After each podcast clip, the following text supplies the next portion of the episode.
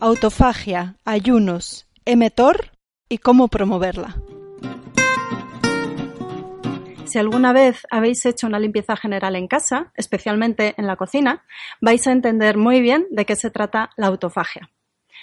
Pongamos, por ejemplo, que eh, os habéis dado cuenta de que en la cocina tenéis un montón de alimentos que están estropeados o botes caducados y decidís que hay que hacer una limpieza general. Lo primero que hacéis es no comprar nada más, nada nuevo que nada entre en la cocina hasta que no hayáis vaciado lo que corresponde.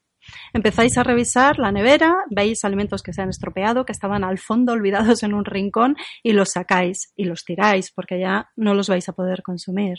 Empezáis a revisar armarios, cajones y vais viendo pues lo mismo, alimentos defectuosos, botes caducados, otros sin embargo que estaban olvidados y resulta que están en perfecto estado y además que son una joya. Pues un condimento, una pasta de miso, por ejemplo, cosas especiales que habíais olvidado y empezáis a sacarlo, a tenerlo en el primer plano y a eliminar todo lo demás y además aprovecháis a limpiar y hacer vacío e incluso os coméis todo eso viejo antes de volver a comprar comida nueva. Bueno, pues esto es la autofagia. La autofagia es una historia de reciclaje y dos premios Nobel. La autofagia es un mecanismo innato de supervivencia basado en el reciclaje, para eliminar aquello que ya no sirve a nuestro organismo y aprovechar de sus eh, fragmentos, eh, de sus unidades fundamentales, lo que todavía podéis emplear para fabricar nuevos componentes que el cuerpo utilizará para eh, llevar a cabo distintas funciones. Autofagia significa literalmente comerse a uno mismo. El término procede del griego autos, uno mismo, fagien, comerse, para comer. La autofagia es un tema de actualidad tanto en el eh, entorno general como en la comunidad científica. Hay decenas de miles de artículos científicos publicados en, PubMed, que es la base de datos de revistas científicas de referencia, que, eh, que tienen que ver con la autofagia, porque se está buscando ahondar en los mecanismos subyacentes a este proceso, a su relación con la salud y a su utilización como herramienta terapéutica en distintas enfermedades. Es tan importante la autofagia que en el año 2016 mereció un premio Nobel al japonés Yoshinori Osumi por describir los mecanismos básicos que estaban implicados en la autofagia. Pero en esta historia de la autofagia hay otro premio Nobel. En 1974, el belga Christian Nedaf ganó el premio Nobel por describir los distintos componentes celulares, entre ellos el lisosoma, esa especie de lavadora de reciclaje natural que lleva a cabo la autofagia. Y fue él quien bautizó este proceso con el término de autofagia. ¿Y cómo es la autofagia? La autofagia es un proceso que se puede ver al microscopio. En un microscopio óptico sencillo se ve porque aparecen vacuolas, se llaman como bolas en el citoplasma de las células. Al microscopio electrónico se ve todo este proceso con mucho más detalle y es precioso. Se inicia eh, con la formación de una membrana alrededor de la chatarra que hay que eh, digerir. Todavía no se sabe cómo se forma esta membrana ni qué es lo que hace que, que se elongue, pero el hecho, lo que se ha observado es que se forma una membrana, como una sabanita, una envoltura que va eh, englobando esta chatarra que se quiere digerir, de manera que ya se completa y se hace un compartimento independiente de la célula que contiene esta basura que está a punto de sufrir la autofagia. Esto se llama fagosoma. En este momento llega un lisosoma, que es ese eh, compartimento celular, ese orgánulo encargado de digerir la chatarra, y se une al fagosoma. Se funden las membranas y el lisosoma vierte todas las enzimas, las tijeritas, las herramientas que van a digerir toda la chatarra se rompen todos los componentes, se degradan aquellos que no sirven y se liberan al citoplasma de la célula, a ese espacio eh, que baña el interior de la célula. Ahí se vierten los componentes que sí que se van a poder utilizar en el reciclaje y la síntesis de nuevos componentes. Todavía queda mucho por descubrir, por describir, no se sabe eh, pues todavía ¿no? cuáles son algunos de estos mecanismos últimos de regulación. Lo que se ha visto es que se pueden digerir células completas que están dañadas o células viejas, senescentes, o fragmentos celulares, que pueden ser fragmentos de una célula o eh, esas organelas independientes, pues eh, ribosomas, partes del retículo endoplasmático, mitocondrias, que esto es muy importante, y tanto que tiene un nombre propio que es la mitofagia. También se pueden digerir, eh, pueden sufrir autofagia células infectadas por bacterias o virus y de esta manera se pueden eliminar estos agentes patógenos del organismo. Se pueden digerir también proteínas mal plegadas, que esto es muy importante en algunas enfermedades neurodegenerativas como el Alzheimer, por ejemplo. Y todo esto tiene numerosos efectos beneficiosos en la salud.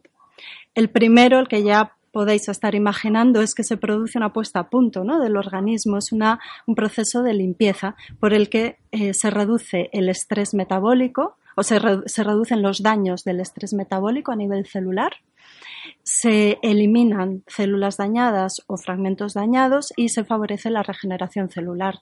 Y todo esto conlleva una mayor longevidad. Autofagia tiene un efecto muy positivo en la longevidad. Además, ayuda a, eh, defendernos de infecciones, porque por un lado puede ayuda a eliminar células infectadas y por otro porque la autofagia ha demostrado ayudar al sistema inmune estimulando la expresión de marcadores que indican que esas células en concreto están infectadas y entonces atraen a células del sistema inmune para que las digieran. Además, la autofagia se ha visto que tiene un efecto positivo en enfermedades neurodegenerativas, como os he mencionado antes, el Alzheimer, enfermedades cardíacas, enfermedades del hígado o enfermedades intestinales. Además, la autofagia favorece la sensibilidad a la insulina y eso protege al, páncreas del agotamiento y previene la diabetes mellitus. Y además parece que la autofagia eh, ayuda a mm, luchar o a protegernos contra el cáncer. Aunque, aunque, este es un tema todavía en investigación, es mm, un poco controvertido y muy interesante también porque se ha visto que así como en unos tipos de cáncer la autofagia eh, ayuda al paciente en la recuperación, sin embargo, en unos tipos específicos de cáncer puede hacer al tumor más resistente al tratamiento y además proliferar más fácilmente. Entonces, bueno, todavía tenemos ahí mucho que descubrir y que aprender en este sentido. La autofagia, más allá de, bueno, de todos estos intereses en el ámbito médico y científico, está despertando mucha curiosidad en la población general, en el público en general, y es debido a que la autofagia estimulada por el ayuno se ha visto muy beneficiosa en dietas o en sistemas de control de peso. Además de ayudar a regular el peso, a adelgazar, también se ha visto que mejora el rendimiento físico y el rendimiento intelectual y ayuda también a tener un mejor estado de ánimo. Y esto es algo que eh, despierta mucha curiosidad. ¿Cuál es la relación entre el ayuno y la autofagia? ¿Por qué es tan beneficioso el ayuno? Uno de los grandes beneficios del ayuno es este, el que estimula la autofagia. La autofagia es un sistema de supervivencia que tiene que estar muy bien calibrado.